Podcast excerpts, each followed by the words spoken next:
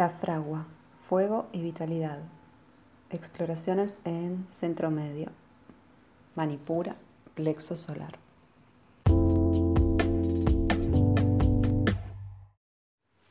Neuma, psique, soma. Cartografías de lo que pulsa.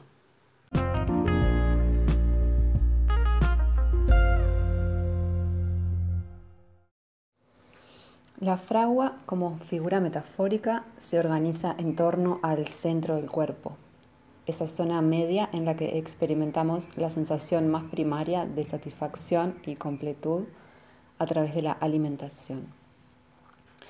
Tener la barriga llena suele ser una expresión cotidiana que hace referencia a la vivencia de saciedad que viene luego de calmar el hambre.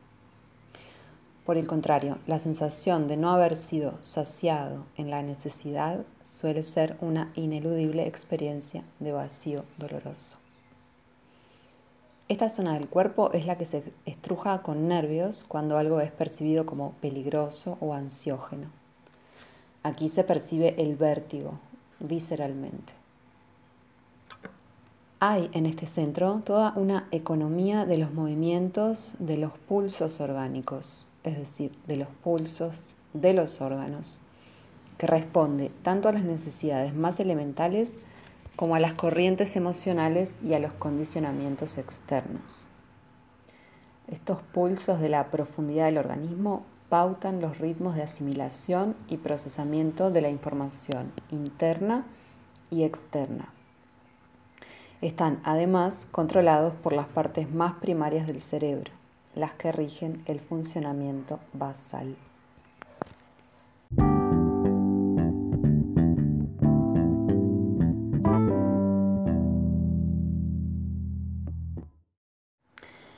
El centro medio es la parte más vulnerable del cuerpo, ya que su blandura la hace fácilmente accesible a las presiones externas.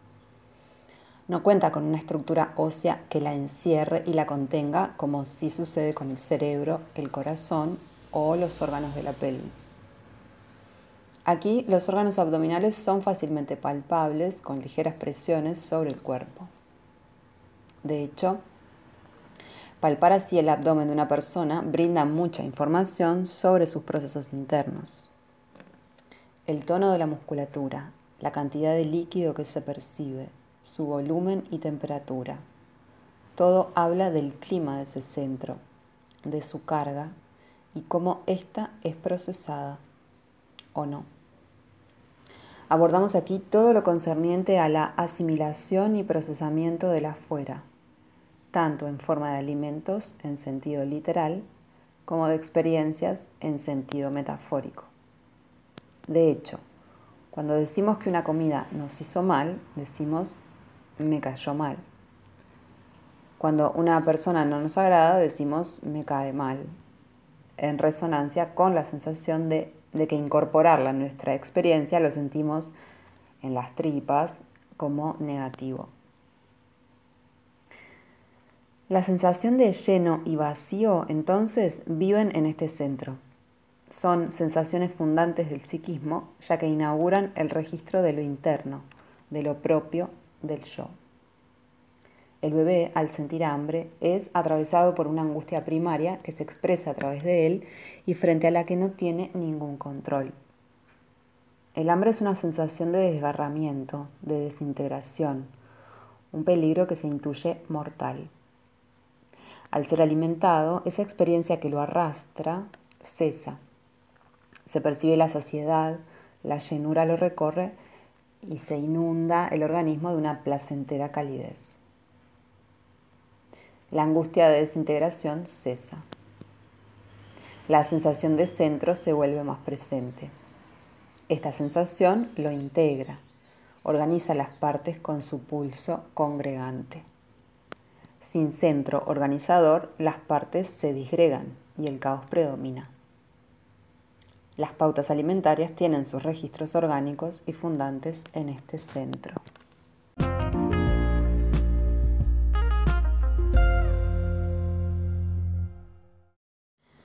Cuando la experiencia presente nos encuentra satisfechos, el cuerpo se despliega desde el centro hacia las extremidades en un movimiento expansivo.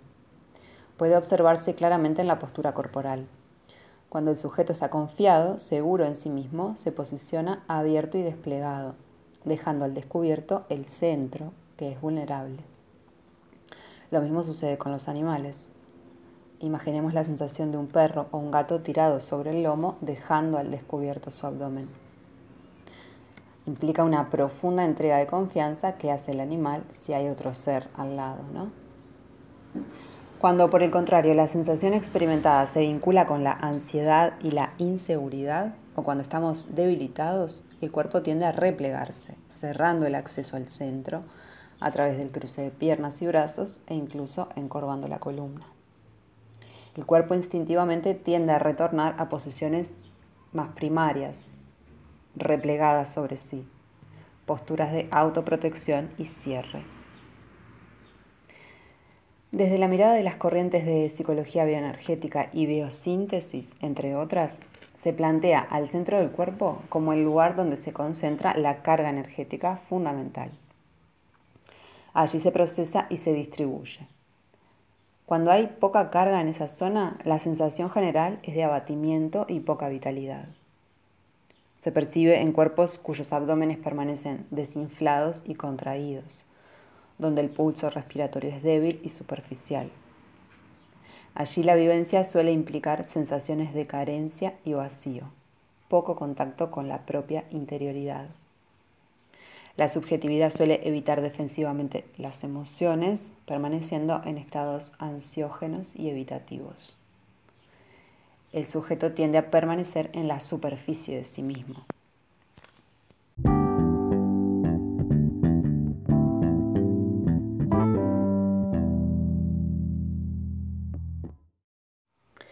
Asimismo, cuando el centro está descargado o es débil en su pulso, los impulsos pueden emerger con fuerza y el sujeto puede verse arrastrado por los mismos.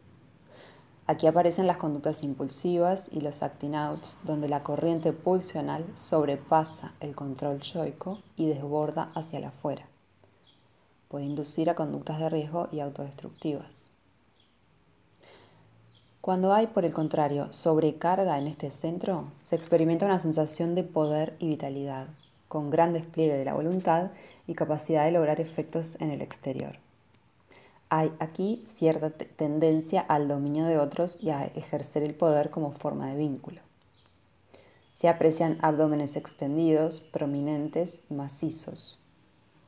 Se guarda dentro de sí la expresión emocional, se contiene firmemente a través del control voluntario, el mismo control que se ejerce sobre otros. Las emociones poderosas son procesadas a través de este control que las mantiene sin expresión, pero de las que se apropia para utilizar la carga energética que producen. Se retiene la energía manteniendo el organismo sobrecargado y tenso. Cuando el control es excesivo, en este centro la rigidez evita la exteriorización de las emociones y las pautas de conducta están fijamente determinadas por el control egoico, lo que impide la espontaneidad y la expresividad que implican un aflojamiento de la tensión y la sobrecontención. Estos son, eh, eh, son ejemplificaciones generales que de alguna manera permiten traslucir algunas de las pautas que se producen como mecanismos defensivos alrededor de este centro, que en la tradición yoica es el centro de la vitalidad y el poder. El fuego es su elemento, elemento arquetípicamente vinculado con la expresión vital. En términos psicocorporales, podríamos decir que el yo, como instancia intrapsíquica, se ubica en este centro. El yo es justamente esa instancia organizadora y aglutinante de todas las partes que habitan el psiquismo. Es el que lidia con los impulsos, las necesidades, las demandas externas, los introyectos y los mandatos. Es el puente de alguna forma entre el deseo y la realidad, entre el impulso y la voluntad. Uno de los grandes rasgos de este centro es la función del límite, que es, en, definitiva, lo que delinea aquello que experimento como yo mismo. Al definir mi territorio, que comienza con mi cuerpo, delineo un campo específico de acción sobre el que ejerzo mi voluntad y a su vez lo defiendo frente a voluntades ajenas.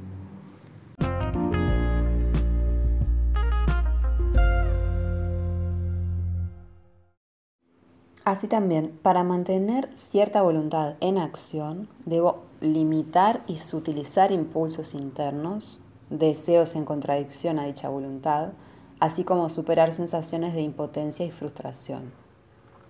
Esto implica toda una economía pulsional que el sujeto debe equilibrar para lograr que su fuerza deseante logre plasmarse en un sentido concreto.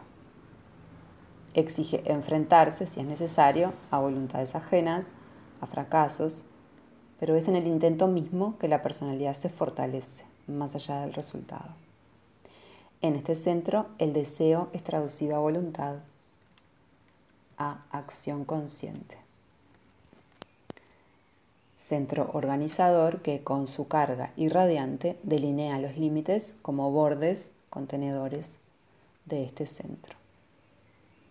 Indagar estas funciones nos permite concientizar las formas en que ejercemos nuestra voluntad, las ansiedades que provoca en nosotros el límite, la fortaleza con la que lo sostenemos. En definitiva, ahondar en las formas en que ocupamos nuestro propio espacio personal.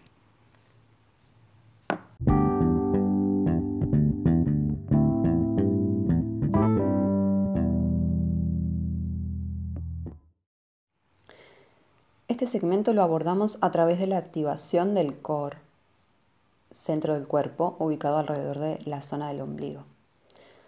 Mm, a través de prácticas respiratorias que involucran retención en fase posterior a inhalación, o sea, retención en lleno, antar kumbhaka en la tradición yógica, focalización de la mirada, drishti, movimientos secos, firmes y dirigidos.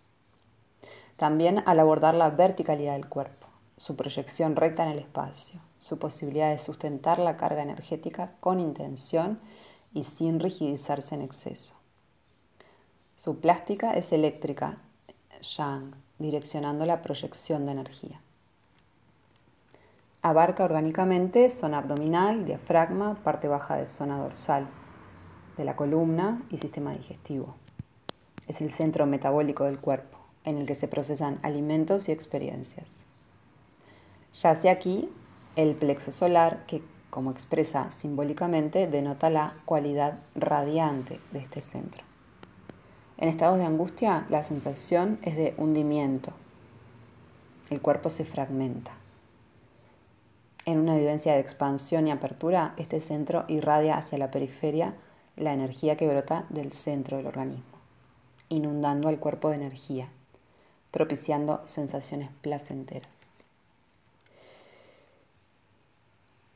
Por lo general las sensaciones placenteras tienen esa cualidad de surgir del centro y mm, desplegarse a lo largo de toda la superficie del cuerpo, de toda la extensión del cuerpo. Y las emociones eh, que se viven como negativas producen lo contrario, un retraimiento de la energía desde las extremidades y desde la superficie hacia el centro en un movimiento de repliegue. Este centro, para cerrar, es un centro masculino, se fortalece con la sensación orgánica de límites psicocorporales, con la vivencia de individualidad, la claridad perceptiva en relación al exterior y la posibilidad discriminatoria de la mente racional. Su cualidad es la de direccionar la carga energética lo que hace que sea, eh, podemos llamar, el centro de poder, desde donde se acciona con voluntad para ir hacia el afuera y desde donde se gestionan los efectos que impactan desde lo externo en lo interno.